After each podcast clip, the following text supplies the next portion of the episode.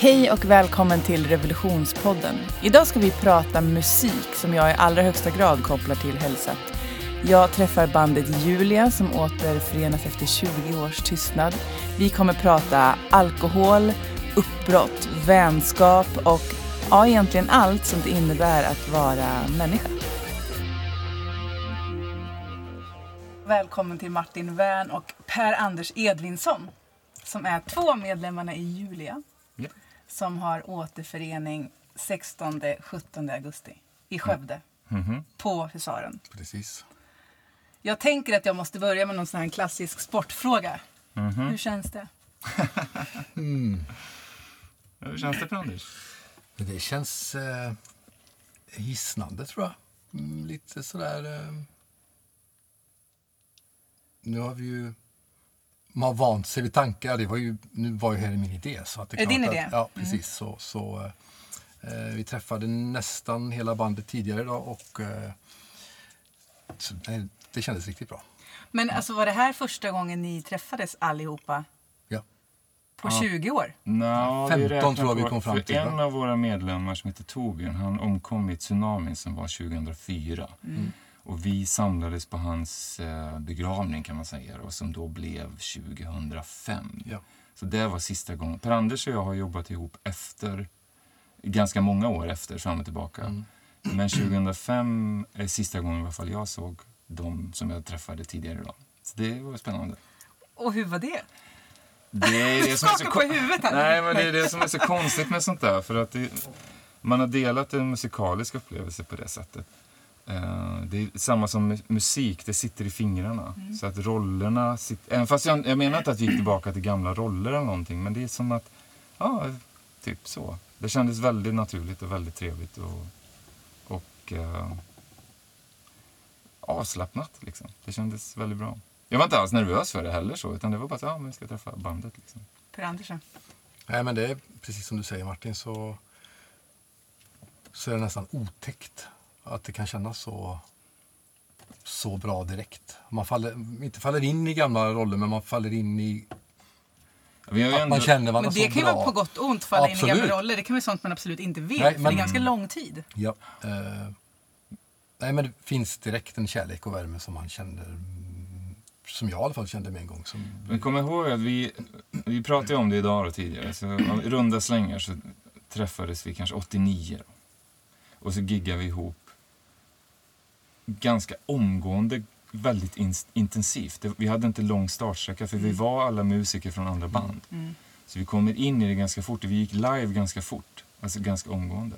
Och efter det sen så var våra liksom, umgänge var live och i replokalen. Och har man, det, är som, det är också en klyscha, men det är som ett förhållande. Liksom. Har man delat så mycket erfarenheter och så mycket absurda situationer som det blir när man spelar mycket så har man en speciell eh, bond. Liksom. Det är så det blir. Man kommer inte ifrån det. Liksom. men sen Vi delar ju ja, minnen som vi inte berättar för andra. Men så är Så det vi ju. kanske kommer att berätta idag. Precis. Men sen, sen tror jag också i och för sig att jag tror om inte du och jag hade umgåtts på så lång tid. Då tror jag, i alla fall för mig personligen, så hade det varit mycket, mycket jobbigare. För att nu hade du någon med dig. Liksom. Nej, men jag tror att mitt och Martins förhållande, i alla fall för mig, Mm. var mycket mer speciellt. Alltså, Mhm. Vi jobbade väldigt mycket tätt tillsammans under den tiden. Det slutade på ett väldigt tråkigt sätt och, och, och, och, det hade varit jobbigare, tror jag. Eh, Om ni inte det hade mötet hade varit. Mm. mycket jobbigare för mig i alla fall. Då hade jag nog tyckt det. Men nu var det ju inte så. så att, nu- i och med att vi, har ju, vi har ju förlikat oss med det Mm. som hände då, eh, nu på senare tid. Och, så, nej. och sen social media får man inte glömma. Jag har ju inte, hade ju heller inte träffat Hans och, och Bersan, eh, som han kallas. Anders Bidebäck. Ja. Jag tänkte jag kan få säga det, alltså, det är Martin Wern, Per-Anders Edvinsson spelar gitarr, du sjunger. Mm. Och sen Anders Warnby på mandolin, Hans Nilsson saxofon, Mikael Greife trummor, Anders Bidebäck Hammond orgel. Mm. Och sen nu kommer en kille som heter Berra Holmgren ersätta Torbjörn. Ja, Mm. yes. På bas. Det är liksom uppsättningen på bas. precis. Precis. Jag, ska, jag vill komma tillbaka till det du precis var inne på. Men jag tänker att vi ska börja med Salvatore som jag kopplar till. Jag tycker hela den låten känns som er storhetstid på något vis. Den andas det. Jag vet inte ifall det stämmer men det kan vi prata om efter. Eh, och allt annat. Ja. Så faller orden bort Hysch nu, låt vara Salvatore, som Mm. jag kopplade till fest och någon typ av bara så här, jag vet inte. Kul, full fart, dimma, men mycket av allt. Så kände jag kring den. Och så hörde jag nu i pausen att det är någon historia kring den här låten. Så Mm. fyll i med era. Min historia om den här låten är... Vi spelade in skivan i Köpenhamn. Ja. Eh, Och eh, då jobbar man ju på dagarna och sen så på kvällarna så gick jag och Martin. Det var ju... Vi var väl där i en månad kanske. ja, mycket och av, som när man, bara Ja, kort förklara hur en sån inspelning går till. Den går till så även idag att man lägger ju oftast en låtstruktur tillsammans med producenten och så lägger man mattor då som man säger. Alltså man lägger partierna med andra instrumenten och det sista man gör är körer, sång och sådana saker vanligtvis. Så när allting var lagt och för att spara pengar så åkte jag och Per-Anders ner och la sologrejer och säsonggrejer. Så vi var där nere Ja, ensamma. för skivan, grunderna spelades in på Nordic Sound i Precis. Skara i studion Okej. här ju. Eh, Så mycket av det man gör sista är liksom, kräver egentligen sångaren.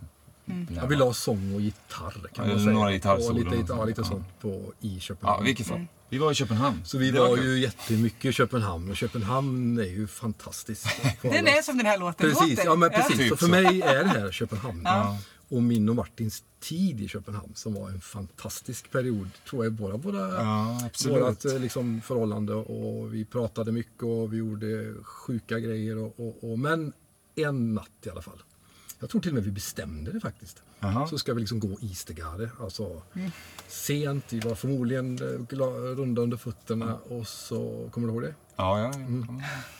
Och så gjorde vi det, gick vi det liksom med två långhåriga drufsar och gick in på de mest sjuka ställen jag har varit på i hela mitt liv. Det var helt galet. Men jag tror Och också... det tror jag du har fått Ja, det handlar ju om det förstås. Det handlar ju om alltså, där pojkar går och flickor står och väntar. Det handlar ju om det förstås. Det är ingen tvekan om det. Det är en ganska tydlig text egentligen kan jag tycka. Men också, jag har fortfarande en dragningskraft till den eh, liksom mm, bakom miljön mot den fina fasaden. Och det hade vi ju synnerligen då, alltså att man dras till det här ruffiga. Ja. Och Ister, nu har jag inte varit i Köpenhamn på jättelänge, men Istergard, det finns andra kvarter. Det finns kvarter i Hamburg och Berlin och så där man, där man liksom hittar vad jag tycker är riktiga människor. Och just då, vid den perioden, så var ju Istergard och områdena däromkring eh, befolkade av vad jag tycker var riktiga människor. Vad, vad är riktiga människor? Alltså människor som lever i någon form av svärta, som inte har en, en, en fernissa som är påhittad.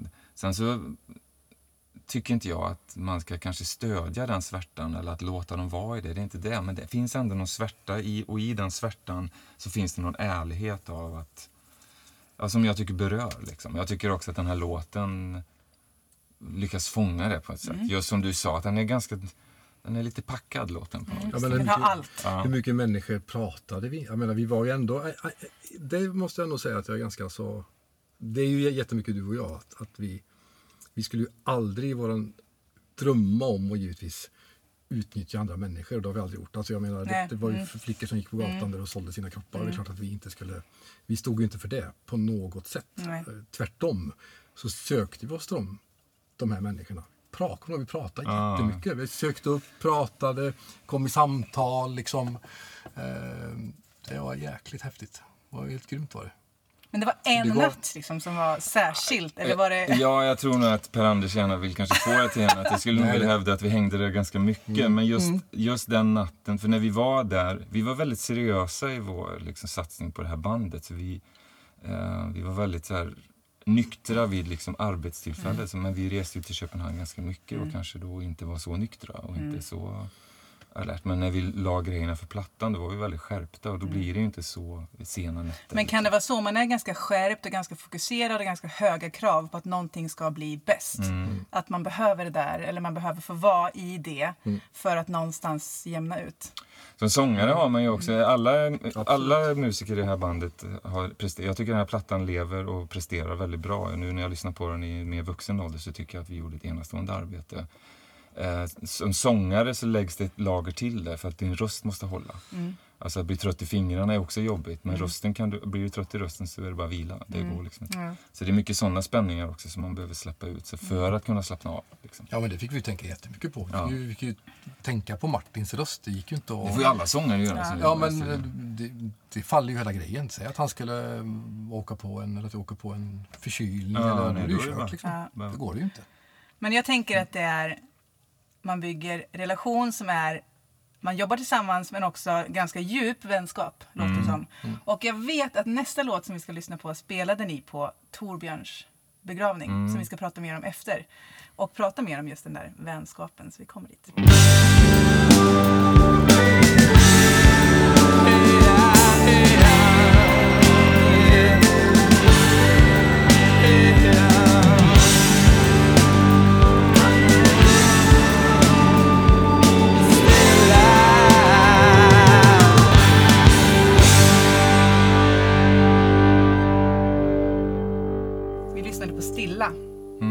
Är väldigt, väldigt fin. Mm. Det är en lyckad låt. En väldigt lyckad låt. Den som kom- betyder mycket. Ja, den kom faktiskt till jätte, jätte, jättesnabbt. Eh, Jag hade ett gammalt piano i min lägenhet eh, som i den ettan jag bodde. Eh, Och hade varit ute en kväll som alla andra kvällar.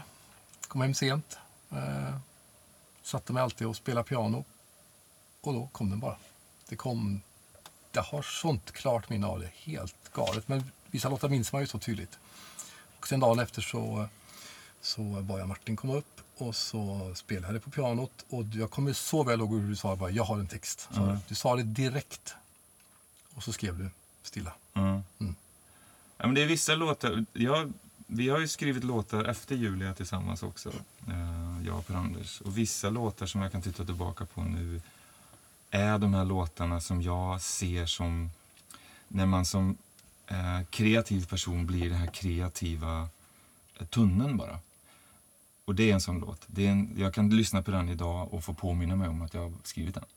För den är, inte- det är inte våran låt. Den har bara kanaliserats. Liksom. Och jag, har, jag har turen att ha vissa av såna låtar som jag kan titta på förutom den här. Men det är, inte, det är inte jättemånga, men många av dem är riktigt bra. Och det här är en sån här låt som jag totalt kan distansera mig mot. Som att det är en annan som sjunger. Och allt sånt där. Så det är, jätte, det är en jättefin låt. Och den var så Och väldigt direkt väl, också. Eh, välskriven och väldigt så väl inspelad också tycker jag. Mm, Ja. absolut. Berätta om Torbjörn. Torbjörn eh, var ju våran basist. Mm. Eh, En Jo-kille, född och uppvuxen i Jo. Som kom tidigt med in i bandet. Jag hade en annan basist från början som heter Jerry Karlsson. Som hade varit med och spelat med Per-Anders och Mikael eh, långt tidigare i andra konstellationer. Eh, sen så av personliga skäl så kunde inte Jerry fortsätta spela musik med, med oss. Och då hittade vi Torbjörn. Eh, vilket, för Torbjörn och Jerry hade olika stilar. Mm. Och man, Torbjörns stil är väldigt signifikt i den här låten. Om man lyssnar på ba- basen går den. Han är en ganska tung basist. Att han spelar med tunga toner. Så här, tungt anslag i, i strängarna. Och så där. Eh, vilket gjorde att eh, han ändrade faktiskt ljudbilden för bandet. Torbjörns bas. Han, alla musiker är viktiga i ett band. Men anslaget mellan eh, trummor och bas i botten på ett band är väldigt viktigt. Så Torbjörns spelstil var, lyfte bandet. Mm.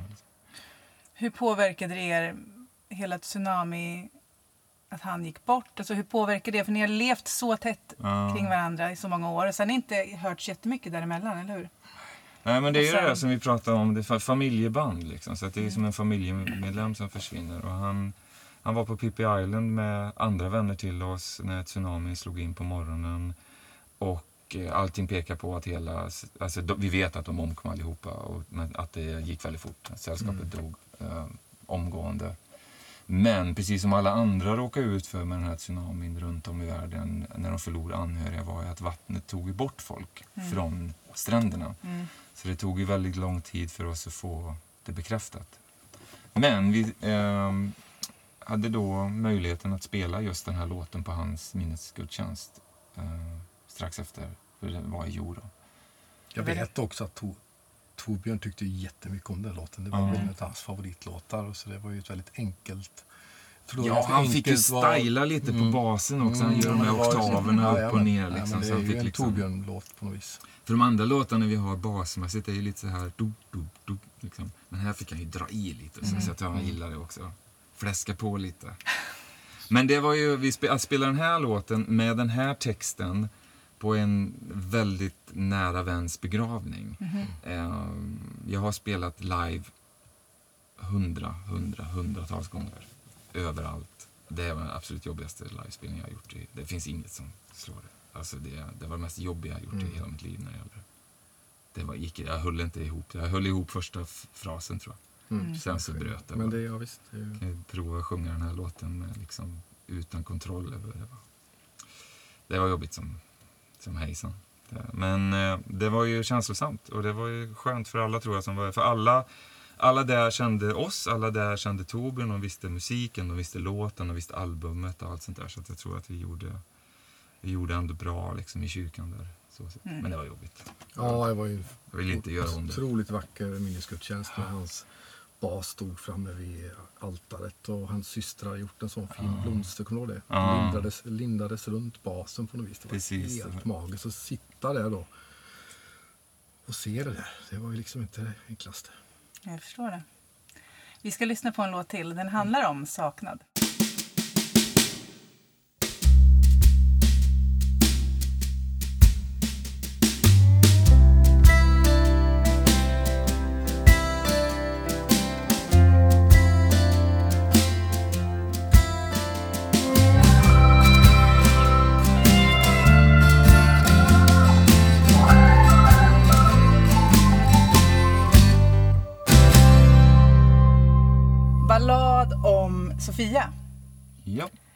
Vem är Sofia? ja denna eviga fråga. Vem är det? Alltså Sofia är ju en... eh, Det var många som frågade, för vi sjöng om, eller jag sjöng om Sofia. Inspirationen till Sofia kan vi ju då lägga ut här nu. Eh, Det var en, eh, när jag gick i eh, skolan, min första tonårskärlek hette Maria Olsson. Om hon nu lyssnar på detta så får jag säga hej till dig Maria. Hej ja. hon heter Sofia andra. Så hon heter Maria Sofia Olsson. Och jag kallade henne det ibland. Maria Sofia. Och eh, Sofia är också ett namn som då... Nu handlar inte låtarna om Maria Olsson. Men namnet, så, hon hade en personlighet, och har fortfarande förmodar jag, eh, som var väldigt så, vad jag tyckte då var så livsbejakande och väldigt liksom öppen och, och glad. Och man liksom blev glad av henne. Liksom. Och hon, eh, som den här, ta mig alltså till havet och såna grejer. Vi var mycket vid västkusten tillsammans och såna grejer. Så det finns ju vissa beröringspunkter. Men det finns inte någon direkt liksom dokumentär bakom det. Men det är helt klart inspirerat av henne och eh, av hennes namn.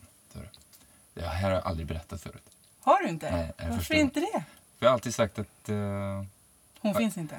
Nej, hon är en av alla. Så, alltså, en, alltså namnet är... Det fattar väl vem som helst att det inte är? Nej, men alltså vissa sådana namn kan man ju ha som att man har, Ja, man har ett namn på någonting som liksom symboliserar allting. fast jag tänker att man hör när det är någonting som är på riktigt. Mm, ja, men alltså, det var men helt klart på riktigt. Men också kreativ frihet handlar ju väldigt mycket om att, att göra liksom... Det är ju inte dokumentärlåtar, utan det är ju kärlekslåtar.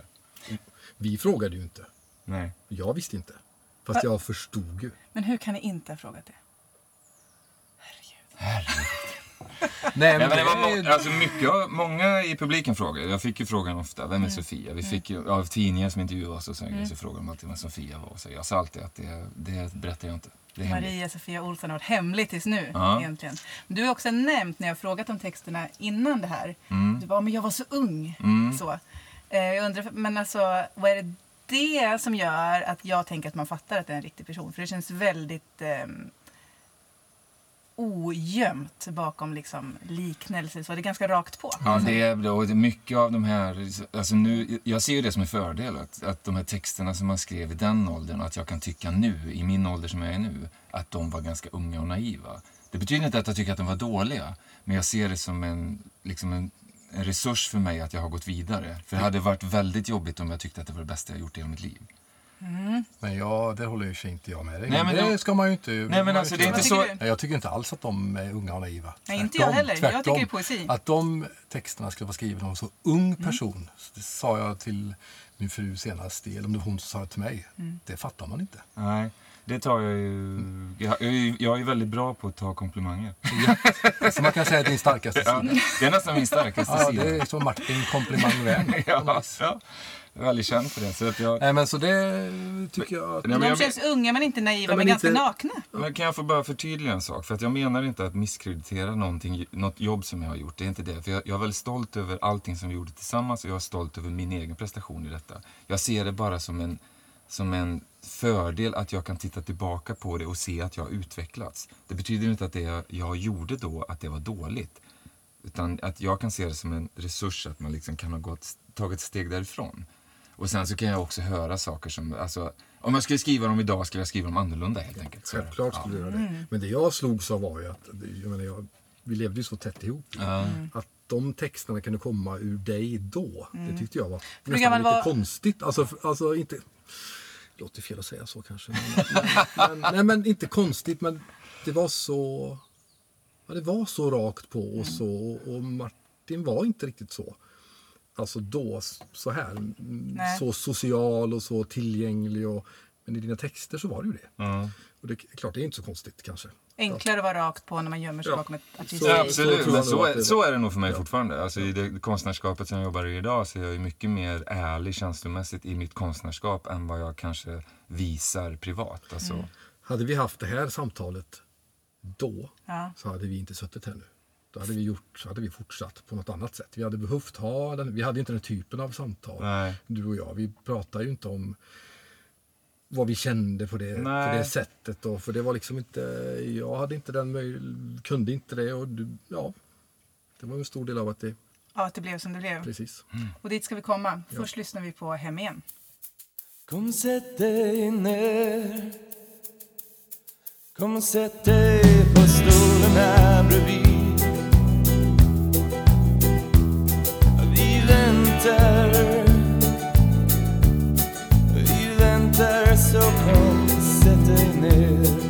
För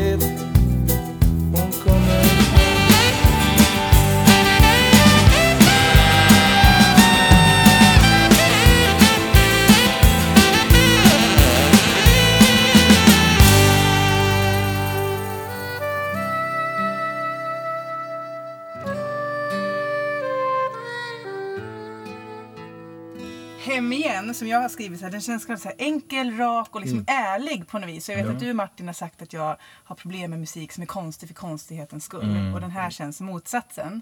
Och den känns också ganska mycket som den relation ni har idag. Jag hade tänkt spara det till sen, men nu har ni liksom varit inne och fingrat på det så många gånger så det går inte. För nu har ni en, en vänskaplig relation som känns när man är i samma rum som er. Men det har inte riktigt varit så. Förstår jag rätt då?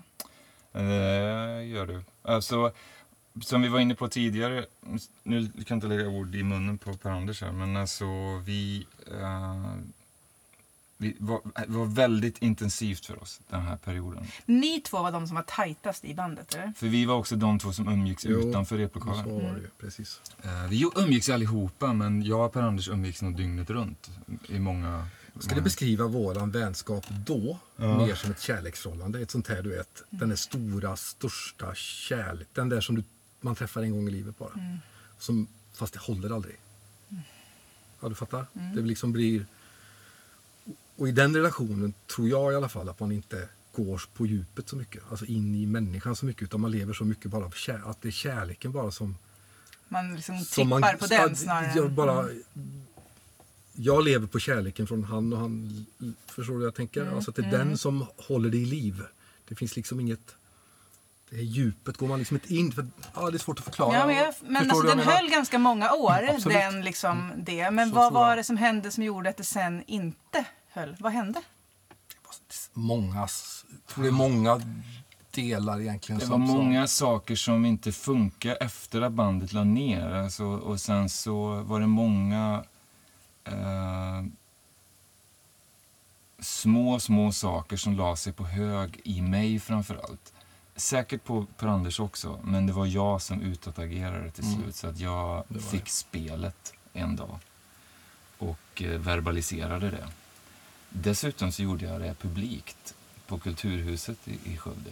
Vilket inte var så jävla schysst, men alla människor stod omkring. Kortfattat så bad jag Per-Anders dra åt helvete, jag vill inte se det mer. Och Efter en spelning, alltså hur? Var? Nej, det var efter en eh, jobb... Det var, någon, det var någon sista jobb... Alltså det var bara en, någon, någon liten löjlig grej som liksom fick det att rinna. Men det här var efter Julia-tiden? Ja, var ni har spelat ihop sen efter det? Liksom. Ja, vi hade lite coverband och grejer som vi höll på med efter. Mest Mm. för att liksom vara på krogen egentligen. Att E- Egentligen så, så, så la vi ju ner Julia, Mm. kan man säga. 90, 96, 97 någonstans där. Mm. Jag kan inte riktigt exakt komma ihåg det. Men vi gick vidare.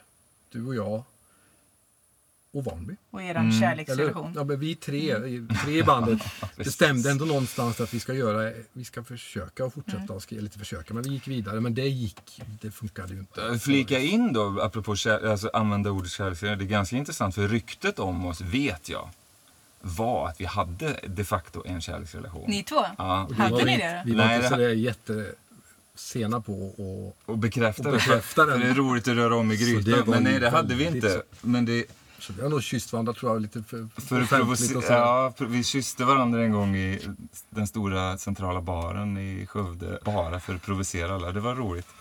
Och då spreds ju det där ryktet i stan som var då en ganska liten stad. Men i vilket fall så, jag, jag hamnade i ett läge där jag exploderar alltså, av ilska, av, som man kan göra i livet. Och, eh, och efter det sen så pratades vi inte förrän, eh, kan det vara så pass länge sedan Torbjörn dog? Nej, det tror jag inte. Nej, det gick ett par år tror jag bara. För Ja. du ringde när jag var i USA. För vi skulle göra en sån på Café Grönköping. Aha. Men alltså när någon exploderar på en sådär som man har haft en kärleksrelation med då, alltså ändå, Mm. i massa, massa år. Vad händer då? Hos dig? Jag sa nog egentligen ingenting tror jag. Jag blir... eh, På den tiden var jag extremt konflikträdd. Mm. Mm. Kan man då säga. Eh, Du stängde av. Så jag bara stängde av. Och sen blev det tyst. Ja. Sen blev det tyst. Man vill ju gärna veta hur det där första samtalet efter sen var. Eh, jag tänker att vi kommer till det. Vi lyssnar på... Vi ska tillbaka till Sofia och lyssna på Hon dansar.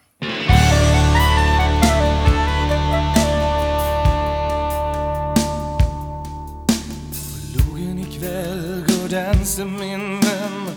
Erke där med munspel och sång? Vackrast i världen Sofia hon är När hon är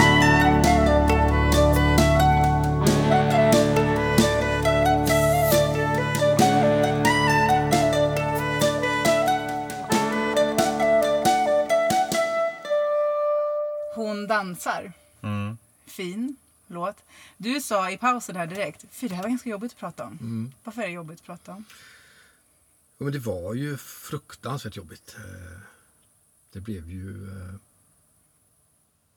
Det här förhållandet slutades ju så abrupt ju.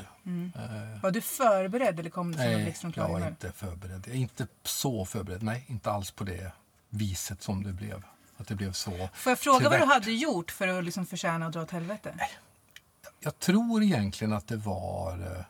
Eh, eh, om jag minns rätt så, så, så hade jag börjat spela lite med ett annat band.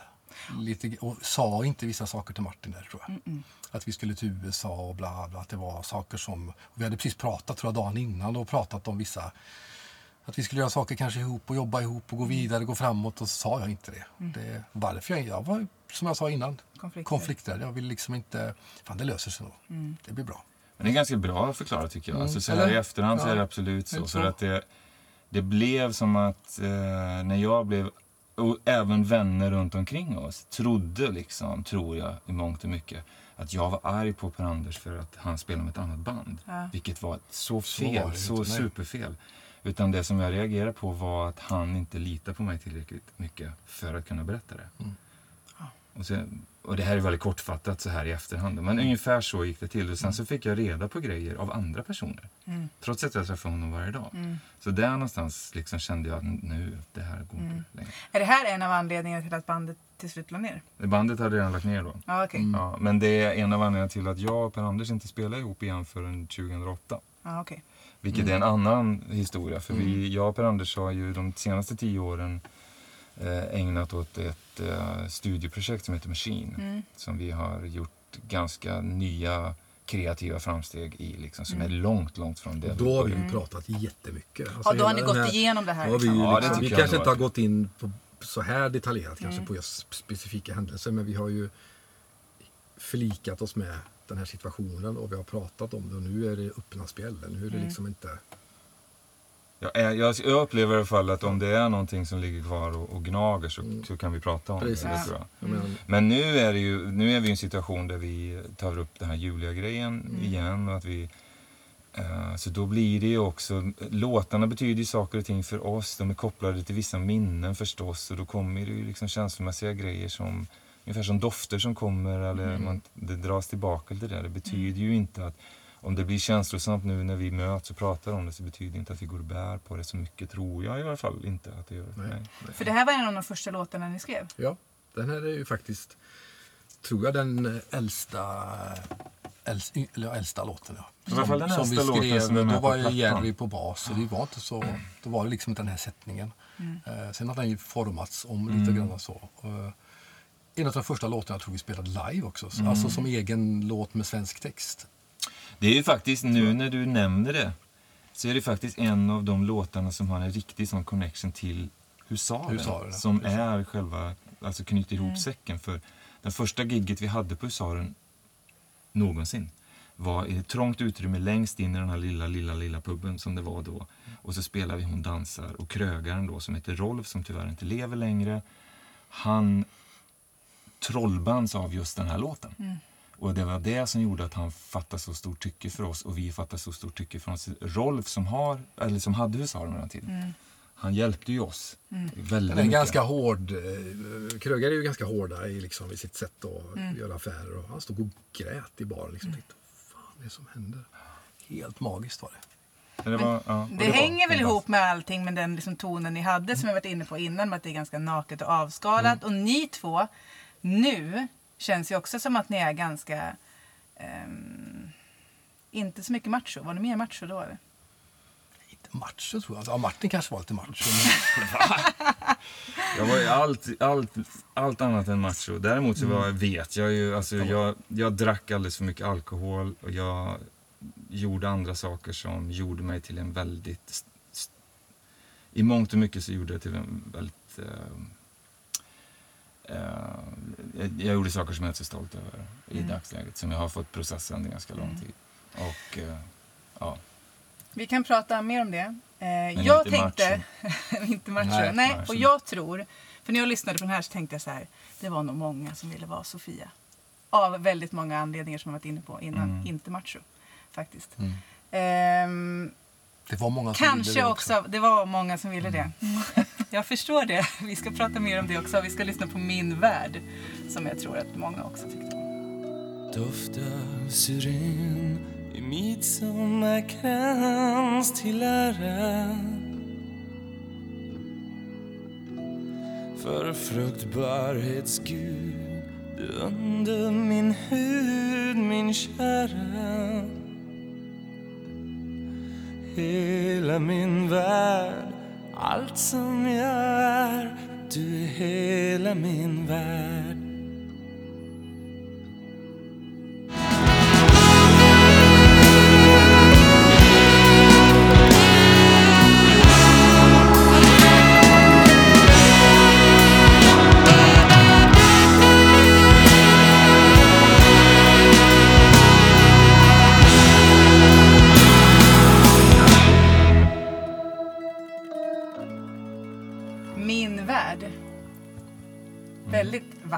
Låt. Eh, och som jag var inne på innan så tänker jag att det var nog många som ville vara i den världen. Och du Per-Anders bekräftade, det var många som ville vara i den världen. vilken jag- värld är det? Ma- Martins värld. Martins värld. Det var så. Så var det ju, klart. Det Jag har var- förstått kan jag säga att det var kvinnor som ringde till och med hem till din bror för att få kontakt med dig. Ja, tyvärr, även i en sån här då, liten ort så var det tyvärr så att det dök upp eh, vissa personer, om vi säger så, som kanske inte var riktigt så balanserade som man skulle kunna önska att de var. Så att, eh, Men det de, fanns, måste ha varit ganska härligt också. ja, men det, eh, det Inte var... kanske just den historien då. Nej, den historien är inte riktigt så rolig. För att det, det var inte riktigt eh, balanserat, Nej. för om jag ska uttrycka mig diplomatiskt. Men du, men du gjorde ganska mycket som ändå försökte att han raka av sig och du greja och fixa för att på något sätt. Jag fick den uppfattningen i alla Ja, fall. för att frigöra mig Ja, lite från ja. den här, liksom, tror jag då i alla fall, den här gängse bilden av att liksom vara någon form av frontman som skulle vara på ett speciellt sätt och sådär. Så att jag gjorde enormt många sådana kroppsförändringar. Jag färgade håret, raka håret, hade pipskägg, gick upp i vikt, gick ner i vikt. Alltså det skedde massor med grejer under den här perioden liksom. Men för var det just runt dig som liksom ledsångare som det mest var så eller var det hela bandet som var Nej, liksom... men så, det var nog mest runt dig. Ja. Alltså, ja, jo, men det ligger lite i sakens natur också på något vis. Man står längst fram i, i ett band av sju totalt. Och man då vid den här tiden sjunger nästan bara liksom kärlekslåtar på svenska. På, eh, så det är klart att jag, jag, jag får väl se det som att jag gjorde ett bra jobb om jag berörde människor. Absolut, jag menar men en frontmans uppgift är ju precis Ja, det ja, också. absolut. För då kan de andra i bandet, det var ju superskönt. Men jag har För oss in- andra var det ju hur Ni kunde vila i det. gött. Ja, men man kan ju ta ett steg tillbaka och Ja. så... Ja. Var inte avundsjuka på det då? Fick Nej. man inte ha den? liksom? Nej, absolut inte. Mm. Det tror jag ingen var. Jag var i alla fall inte det. Men jag har varit inne på en Facebook-sida nu innan den här spelningen Mm. och där är det ju både män och kvinnor, ska man säga, som är väldigt liksom, exalterade Mm. över att ni ska spela igen. Jag, Ja. ja, förlåt jag avbryter, men jag skulle vilja hävda också att vi hade, väldigt, vi hade en stor vän, vänskapskrets Mm. i yttre cirkeln kring bandet. Vi har många vänner, och de är fortfarande vänner som vi kan möta. Alltså väldigt många vänner som, som liksom tillhörde bandet Mm. på något vis. Fast för att de hängde med på spelningar och stöttade och så har alltid varit så här positivt. Jag kan slänga namn hur som helst i den här. Alltså, de vet vilka de är där ute och jag, när jag träffar dem idag så är vi fortfarande vänner. Liksom. Så att det, vi hade ett jättebra, jättestort stöd liksom, från människor i vår närhet. Det var jättefint var det, verkligen. Jag är jätteglad för det. Men det märker man. Jag har mejlat några av dem bara för att få höra. Ja. Så, och de var ju så Åh, det, jag lyssnar fortfarande på den plattan, den är så bra och så. Men så var det faktiskt en man. Och då tänkte jag, undrar det här är därför. Som, för jag skickade några frågor, så fick jag svar och så tackade jag så mycket och sa vi kanske ses. Och sen skickade jag så här, journalist, frågetecken, frågetecken. Som att den ifrågasatte ifall jag var det. Och jag bara, va? Jag fattar ingenting. Och sen så slog det mig efter att jag undrar vad han tror att det är, liksom, att det är bara lite galen. och liksom okej. på Det jakt är inte otänkbart kan att han vill skydda bandet, absolut. Att han tycker att det är någon som försöker fiska. Jag vet inte vem det här var, men det behöver inte namnge det Nej, heller. Men nej. alltså för att det finns ju... Alltså, jag kan fortfarande... Alltså de oroar sig liksom... Jag hoppas det kommer folk, jag ska se till att det kommer och sådär liksom. Att de är engagerade. Va? Ja. Jag har träffat en, eh, en god vän till oss, till hela bandet för några veckor sedan bara, som var engagerad i liksom att det ska vi se till att vi... Så att det, Mm, Absolut. Jag, är det någonting som jag är väldigt glad över i hela det här, förutom allt annat som hände, är att vi, vi fick ett sånt stort stöd lokalt. Mm. Vilket är inte så många som får. Alltså. Vi, de, vi fick jättemycket stöd av Men om man är i den här eh, som kvinnotjusarrollen och ni då ändå i kölvattnet av det, vilket ändå måste vara Men trevligt. jag, alltså, Ah! ja, Använder man sig av det då, när man är ung? kvinnotjusarrollen är någonting som ni tilldelar mig. Ja, men jag är leadsångare i ett band, det är klart att jag går det all in. Annars Vad är, innebär all in och vara leadsångare i ett band? Att öppna upp bröstkorgen och visa hjärta och smärta. Och det är klart att det attraherar. Det är, där, det är meningen att det ska göra det. Det är därför jag står där. Alltså en, en leadsångare som inte säger Men att han är hur exhibit- hanterar man det offstage? För det måste ju hänga med en hela tiden på något vis. Ja, det gör det ju. Alltså, stundtals hanterar man det ju inte. Men jag hanterade ju väldigt mycket av hela den här processen. Att, att jag drack för mycket. Jag var ju väldigt... Offstage var väldigt uh, onykter. Inte onstage, men offstage. Jag var väldigt berusad.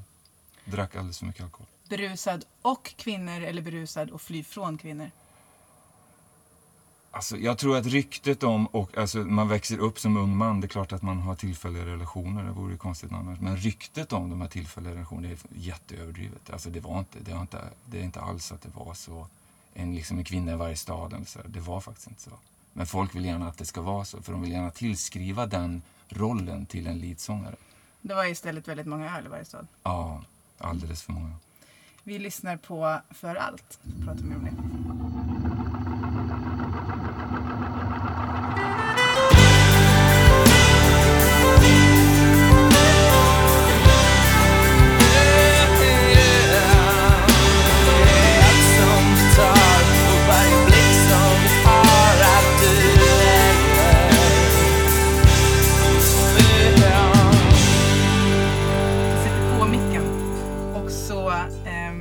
Pratar vi lite mer om fans och så. Mm. Hur det är att vara gitarrist då i ett band när det här händer. Och då säger du så här, men vi hade olika målgrupp, det var inte alls samma sak. Men det känns också som att du duckar lite under frågan Per Anders. Jag skulle vilja säga så att, att eh, när vi spelade så var jag, var jag nog den mer som var den som på det, om man liksom spelade på ett ställe så var nog jag den som var mera utåt Mm. riktad så att säga efter spelningen och var ute och träffade folk i publiken och, och, och medan Martin då mer koncentrerade sig på att dricka öl. Tror jag. Mm, absolut. Det Jag var mera i liksom, då, då märkte man inte att eh, du sökte ingen kontakt med tjejer eller killar. Jag tycker nog att, skulle vara. eh, För, för, eller hur? Visst Ja, jag stannade ofta i logen Ja, och gjorde kvar. slut på backen istället. Precis, då var jag mera eh, den sociala killen liksom som, som var... Men jag vet ju att du inte dricker alls längre. Nej. Vad var det som hände i det där? Alltså när blev det för mycket? Eller vad, varför blev Eh, det det för är långt, långt, långt senare efter det här bandgrejen eh, som vi pratar om nu så vaknade jag upp en dag efter en fest som jag hade varit på hemma eh, och insåg att om du fortsätter den här vägen så går du under. Så att jag valde att se på mig själv som alkoholist på det, den dagen. Och att från den dagen så har jag inte druckit någonting. Och det är nästan, kan det vara, 17 år sedan skulle jag tro. Kan du se nu och tycka att du var det redan då? Ja, absolut. Märkte ni någonting? Att det var osunt? Jo, det är klart att man... Fast, jag, nej, jag kan inte säga att jag tänkte på det. Jag tänkte inte att fan, Martin dricker för mycket, för vi drack för mycket allihopa. Alltså, Precis. Det, Jag drack lika mycket jag, så, men det var ju liksom ingen... Fast det är klart att... Jag tror att min person... Men ibland så försvann du liksom. min- Det var ju inte bra. Då kunde Martin försvinna i, i två dagar och, och då var du inte med mig. Nej. Nej. För ni satt ihop liksom, låter det som. För I du- mångt och mycket. Ja, ja. Men jag kunde verkligen försvinna. Ja. Alltså, jag Ja. kunde försvinna och vakna upp på stationen Mm. i Göteborg efter tre dagar. För att vakten puttade på mig. Och det är ingen som vet om att jag gjorde sånt. Jag kunde hoppa på tåg. För den här tiden så hade, var ju allting analogt. Mm. Så jag kunde ju liksom hoppa på tåget till Stockholm. Mm. Var borta i tre dagar. Vet inte vart jag sov. Visste du om det? Att han var borta visste jag men jag visste inte var det var någonstans. Nej. Men Visste du att det var liksom för att han drack och för att det Ja, var det liksom någon form av att det flykt? var liksom? på något vis. Ja. Mm. Men Fast- det, och som vi sa tidigare så, så pratade inte om pratade det? vi inte om det. Det var ju liksom inte... Dels är det en kultur där, där många personer dricker. Alltså, Mm. och precis som Per Anders sa, att alla överkonsumerar ju. Liksom. Mm. Så är det ju. Alla var, överkonsumerar mer eller mindre.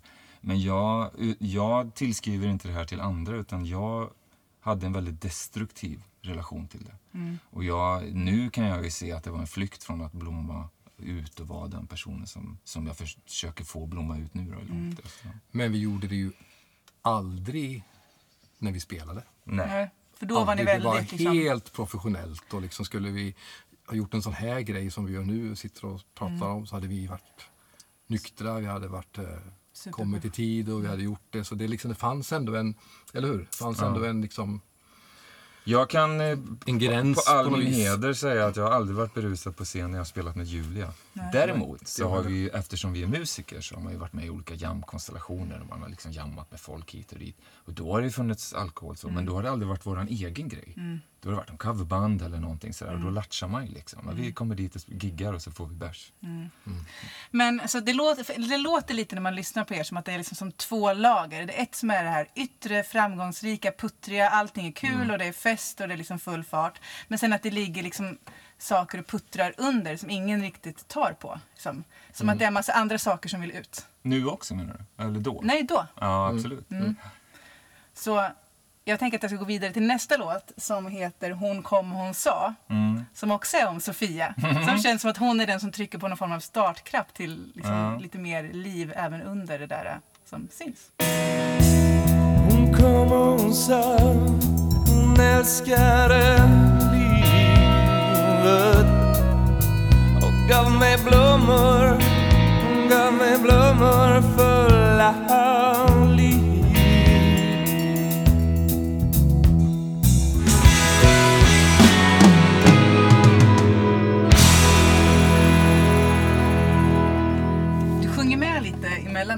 Martin. Och sa så här, tror du att du kommer sjunga likadant nu som då? Det var jättelänge sedan. En röst förändras ju. Du var Den förändras absolut. En eh, röst är ju som muskulatur eller som hud. Eller, Mm. alltså det förändras. Så den, blir, den går ju oftast ner i ton. Mm. Men jag vet att jag klarar tonerna. Så att Mm. en, röst, en mansröst fra- framförallt sjunker ju i tonläge. Men ni behöver inte lägga om alla låtar. Nej, nej, nej, inte så. Utan den, jag kommer sätta det. Jag tror att jag kommer... Men jag tror också det handlar om erfarenhet. Jag höll på att säga att jag kommer sjunga bättre. Mm. Men jag, jag kommer vara mer, mer vad jag är idag än vad jag, försö- alltså att jag försöker vara den jag var då. Mhm. Jag tycker att en av mina stora styrkor, trots att jag var så ung när vi gjorde det här, det var att jag på scen kunde vara väldigt, väldigt öppen. Mm. Eh, Och hade liksom scenen som en kanal för att kunna vara öppen. Mm. Och utanför scenen så lyckades jag inte riktigt vara så öppen med vad jag kände och mådde och sådär. Men på scenen, det finns många, många tillfällen när jag har sjungit nykter våra egna låtar med tårar i ögonen. Mm. Och det är för att jag bara släpper. Att, Mm. att sjunga så att du får tårar i ögonen är, är ett bevis för att du är närvarande i Mm. sång. Och det tror jag att jag kommer kunna nå nu, fast med den här åldern och den här erfarenheten Mm. och det här perspektivet. Och kanske också få tårar i ögonen för den unga Martin då som skrev liksom det här och som Mm. hade de här drömmarna och de här liksom, Mm. visionerna och det här känsloregistret och de här, allt det här. Liksom. Att, att ha empati för honom. Liksom, Mm. det tror jag. För det var 20 år sedan som ni klev av scenen sista Mm, gången. Mer någonstans. Mm. Och sen så tänker jag, hon Sofia återkommer som jag tänker också är någon form av kreativ kraft. Liksom. Att det Mm. blir, man får det mötet, den stunden på scenen, alltså att det någonstans föder kreativitet. För jag har förstått det som att när, när ni klev av så skulle ni in i studio och göra ny musik. Mm. Men det var som att kreativiteten dog. Ja, alltså vi gjorde faktiskt, eh, vi har, jag vet att Per-Anders har nu i an, med anledning av det här återföreningen så har Mm. du letat lite i arkiven. Ja, så det jajamän. finns demolåtar har jag. Absolut, jag har inte lyssnat igenom Nej, allt inte material än, men Kommer vi få höra det? på spelningen menar? Ja. Det tror jag inte. Det, Nu det, kommer alla vilja det. Ja. det känns långsökt. Ja, men det är demolåtar. Men vi gjorde ju några... Vi gjorde några tappra vi, försök gjorde några, vi stack iväg några veckor och bodde i någon stuga på västkusten. Vi åkte upp till Sälen och bodde Mm. någon vecka där och, och skrev. Och några jag hittat är riktigt bra faktiskt. Eh, som mycket väl skulle hålla Mm. för att framföra. Alltså, men vi kommer inte göra det. Eh, Men var, vad var det som gjorde att det inte blev mer då? Varför tog det slut där? Jag tror att idag skulle man nog använda, även fast jag inte gillar termen, men idag skulle man nog använda termen utbränd. Att vi Mm. brände ut Mm. liksom, ljuset i båda ändar som man brukar säga. Och sen också, eh, om man ser på, det här har inte bara med oss att göra, men om man ser på kreativitet och band. Första albumet är oftast ett album som sträcker sig under längre historik. Mm. För man har börjat skriva låtar som vi pratade om tidigare, Hon dansar till exempel, en, först, en första låt. Liksom. Så man har en, liksom ett, ett, ett brett kartotek av låtar med sig in i studion.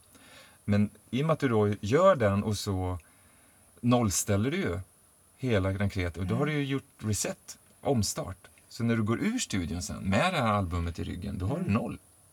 Så då måste du liksom börja där. Mm. Och där gjorde vi trevande försök att liksom få igång låtskrivandet igen. Men vi lyckades Men aldrig med det. jag- Jag vet faktiskt inte precis, Nej, varför. men sen tror jag också att, att startade 89. Det tog ändå sex år innan första Mm. plattan kom. Det var ju en jättelång tid egentligen. Alltså Enormt mycket och livespelningar. mycket spelningar. Och det är klart att under den här tiden så förändrades jag jättemycket Mm. musikaliskt. Det gjorde Martin också. Det gjorde alla andra i bandet. Det hörs ju.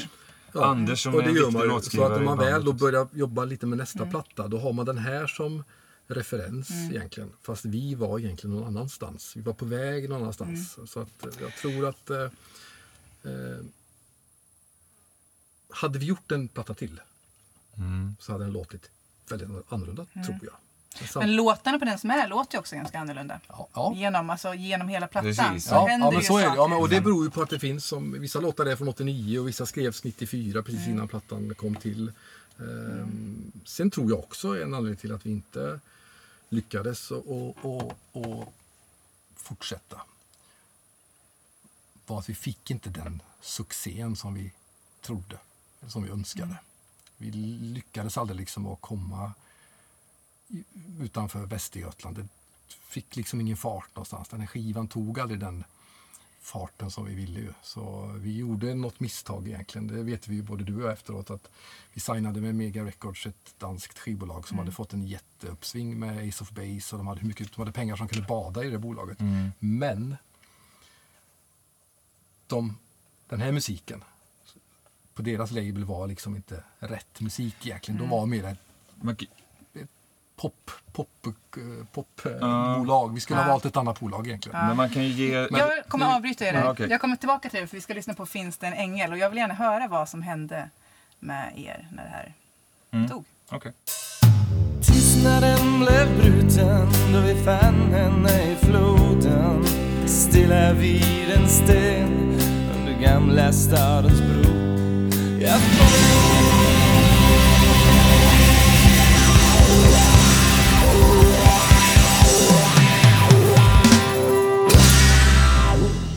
Ni släppte plattan 95 och den lyfte inte och man hör att det finns en ganska tydlig liksom, besvikelse fortfarande nästan över det. Ja, jag tycker, för att Mm. nu så här långt, alltså, jag tycker fortfarande plattan håller. Alltså, så att, eh, och det, men det finns flera, och som vi var inne på när vi lyssnade på Finns det en ängel här nu, så alltså, det finns ju så här långt efteråt, om man då skulle ge ett, ett moget råd till unga band som kommer upp. eh, Det, man ska inte signa med ett bolag som har en fixstjärna. Det bolaget som vi signade med hette vid tid, de finns inte längre, de hette Mega Records och de hade sin fixstjärna i det svenska bandet Ace of Base. Alla med lite ålder vet vilka Ace of Base var. Så de la allt krut på Ace of Base. Och då hamnar man i Självklart. kölvattnet av det. Så om man, det vi i efterhand skulle ha gjort är att sagt, satsat på ett independentbolag som lägger sig jämbördigt med bandet. Så det var det vi gjorde. Vi var för ivriga helt enkelt för att få det här kontraktet. Vi skulle ha backat och väntat och hittat ett bolag som, som man hamnar i jämnivå med bandet. Så att det blir liksom Jag kommer lika. va? ihåg det så. Jag kommer ihåg, jag kommer ihåg det jätteväl när vi sitter där med du och jag och. George Keller i, på han eh, Georg ville ju bolagschef. Nej, han ville ju inte Georg egentligen. Eh, Ja, var producent. Det var producent? producent då, eh, att vi skulle signa. Men då satt de där med sina, vad vi, vi fick 150 000 i Mm. näven, vad det var. Vi satt och spelade Cash. poker på kvällen, kommer du ihåg det? Mm. Fick det cash. Ehm, Helt sjukt i huvudet egentligen. Och så fanns det ett annat bolag som heter Metronom, ett danskt bolag. Det hade varit helt perfekt om man tänker på det. Det hade varit helt klockrent.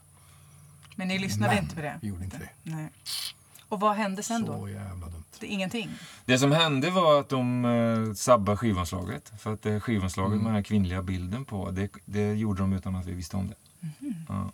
För att de tyckte att det skulle vara en kvinna på bandet, på omslaget eftersom bandet heter Julia. Och då hade vi redan gjort en fotosession och så som vi trodde skulle vara omslaget. Som var Vi på hade bandet? väl någon idé liksom. om någon hals, va? Något kvinno... Ja, så men vi här, gjorde också, vi kors, gjorde ju också de här så? mörka gruppbilderna nere vid uh, Kullamannen. Ja, just det. Vid, eh, där nere. Precis. Ja, någonstans där. Kulla 4 tror jag. Bilder som ingen har sett? Ja, de är ju de Ja, här de små bilderna på- som är när man bläddrar i bokleten. Ah, ah. Så Mm. är det så här små mörka bilder. Och så fick vi skivan och så såg den ut som den var. Och det blev ju... Efter det liksom gick relationen med skivbolaget ganska mycket neråt. Det var inte så jättelyckat. Och vi kände också att vi kunde, på ett sätt, vi kunde lika gärna gjort det själva. Mm. För om man ska ha ett skivbolag så behöver man ha stödet ifrån det. Om man inte får stödet så kan vi lika gärna göra det själva. Och vi fick inte liksom den lyften. av- De fixade att vi gjorde någon gig på TV. Vi spelade jag. på någon morgon-tv och, och gick lite i radio och så men... men Och så bodde vi på hotell i Stockholm och så Ja. skällde de på oss för att vi hade druckit upp öl på rummet. Det var Och då satt vi bara och tänkte, fuck. Men i vilket fall. Eh, Men då, Ja. var det, då var det med den känslan ni gick in i studion? Låten egentligen. Ja, in i låtskrivarrummet Ja. ska jag säga. Mm. Inte Ja. ens in i studion. Nej. Vi kom aldrig så långt. Vi hade Vi hade en liten egen liten studio som Ja, vi... låtskrivare. Mm.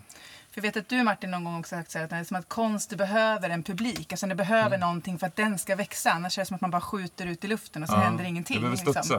Och jag tänker att det hände ju med den första skivan som du Mm. var inne på, Anders. Att det liksom var under flera år, ni hade en publik hela tiden, ni utvecklades. Allting gick ju runt. Liksom. Mm. Och från det till att bara försöka verka någonting som inte landar i något. Men hade det skivbolaget varit lite smarta så hade de ju satt oss med en turnébuss och giggat runt i Ja. Norden. Det hade gått hur bra som helst. Ja. Mm. De För det hade gjort. För live var det här. Jag menar, vi har gjort spelningar för publik som aldrig har hört det här. Ja. Och det gick hur bra som helst. Jag Vi var förstår det. När jag Ja, lyssnade första så gången så var jag man så behövde inte det ens veta, man behövde, man behövde inte ens känna till låtar för att tycka Nej. om det. Nej. Så det var ju jätteenkelt Mm. egentligen. De hade kunnat lagt alla pengar på en turnébuss. Mm. Och övernattning. Ja. Det hade varit hur lätt Och som sen helst. turnémanager och så sälja lite skivor på vägen och sen hade vi bara byggt upp det här sakta jättelätt i Sverige. Danmark, Norge. Man får komma ihåg också att vi finansierar, med hjälp då, bland annat från Husaren, så finansierar vi ju hela inspelningen av plattan. Sen Mm. så köpte de loss det av oss. Ja. Så de gjorde ju ingen investering egentligen, mer än att de köpte loss plattan. Och Och så ville vi ju göra. Vi ville ju Ja, ja, spela precis, in men- skivan för att ha 100% kontroll på att det skulle låta Mm. så som det låter. Mhm. Sen Ja. vi, det. Man kan säga så här, man kan, samma, Kontrollbehov. man kan, nej, men man kan sammanfatta det så här. Att, eh, för att inte liksom lägga allt för stor skuld på skivbolaget, för det är också lite att, det, är att ta bort skulden från oss. Vi var väldigt bra live vid den tiden och är väldigt li- bra live nu. Mm. Vi var inte så bra affärsmän på den tiden. Men Skulden ligger hos oss, nu. Martin. Ja, absolut. Det är, precis. vi gjorde ett val och vi Ja. gjorde fel val. Punkt. Så var det ju. Precis. Men det är jävligt surt. Ja. En låt som jag kan se att taket kommer lyfta på live Mm. nu. Det är den sista låten vi ska lyssna på som heter Stå på tå Margareta. Mm. Eh, vi lyssnar på den nu.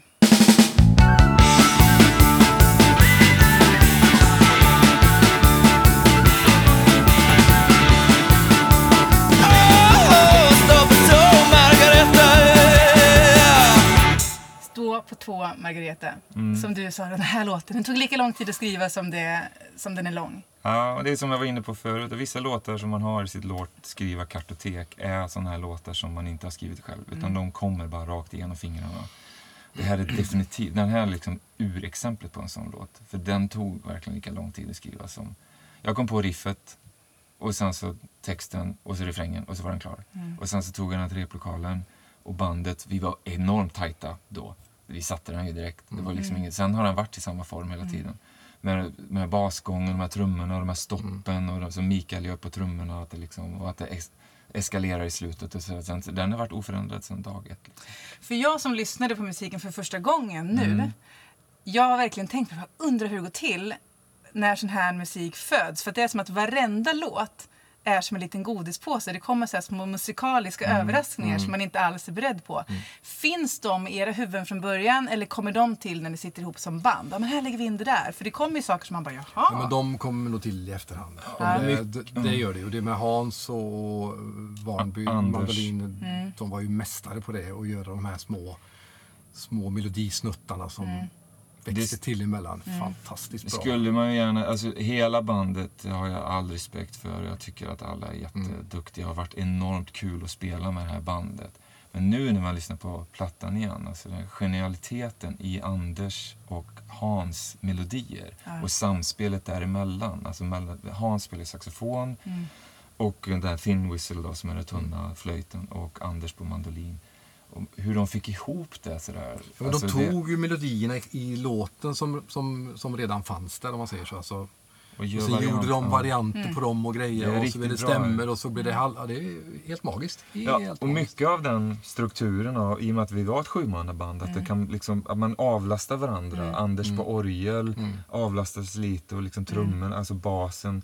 Det gör att det blir lite så slalom i låten, att det händer lite där och händer lite där. Det blir väldigt levande. För ofta hade vi ju skrivit, ofta hade ju mm, till 90 procent så är det ju, har jag och Martin skrivit låtarna kan man ju säga. Och Anders och, också. och Anders Warnby. Mm. Och då kom vi ju ofta till replokalen med det här skalet. Alltså Ja. det fanns text, det fanns vers och refräng och allt det där. Så här, ska det, så här ska det vara ungefär. Men sen så adderar de ju till de här små Godispåsarna. de här godispåsarna. Och det som gjorde att det blir så levande som det blir. Så Mm. Vilket jag, alltså det inte blir ju utan dem. ännu mer levande live. Mm. För då då släpper bandet taget lite. Eller det gjorde vi då i varje fall. Mm. Jag tror att vi gör det. Och nu kommer vi släppa taget ännu mer för nu har vi liksom ingenting att förlora. Nej. För det kommer du ju höra om du kommer, så kommer du märka det kommer ju vara ännu Mer. kraftfullare. Ja, precis. precis. Det blir mycket mer röj, alltså mera ös live. Det här är ju ganska snyggt och polerat ändå. Ja. Så det blir Men ju... för det var också det som jag tänkte, det, spontant var jag så här, men det här skulle funka nu. Det här är kul musik för att det är som att det är flera världar som möts på något vis. Och det var väldigt musikaliskt och texterna och, och allt sånt. Så eftersom ni sa, men vi är bäst live, men numera är vi också även affärsmän. Så sitter man ju alla nu och undrar så här, jaha, men då kanske det händer nu då. Nu börjar de om. Det här är inte bara en återförening, det är en nystart. Det är många som har frågat det. Nu sitter vi ju här. Det är tre veckor kvar eh, tills vi ska spela ju. Mm. Jag tror att om jag ska svara på den frågan nu så säger jag ju nej. Vad som händer om tre veckor, jag har ingen aning om. Det får vi se. Jag menar om, om, om det skulle vara så att vi alla sju känner att eh, shit. Om alla skulle känna det med det. Det här var ju Mm. Om så- alla skulle känna om du lämnar mig nu, som är ett bonusspår som vi ska få lyssna på, eller hur? Mm. Då kanske ni inte lämnar oss nu. Kan det vara så? Alltså vad framtiden har i sitt liksom sköte, det vet ingen av oss. Men jag håller med Per-Anders. Just nu ska vi göra det här. Mm. Så får vi se vad som händer efter det sen. Och vi ser alla väldigt mycket fram emot det. 16-17 augusti. Absolut. Vi ses på Husaren.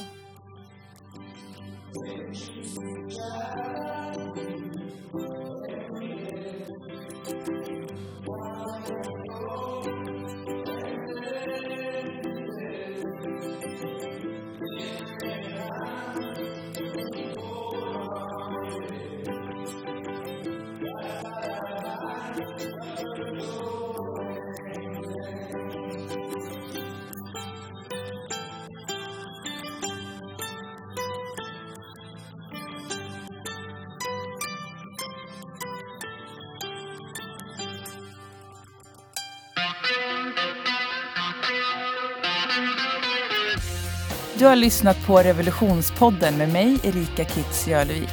Dagens gäster var Martin Wern och Per-Anders Edvinsson från bandet Julia som nu återförenas efter 20 års tystnad. Stort tack för att du lyssnade. Vi hörs!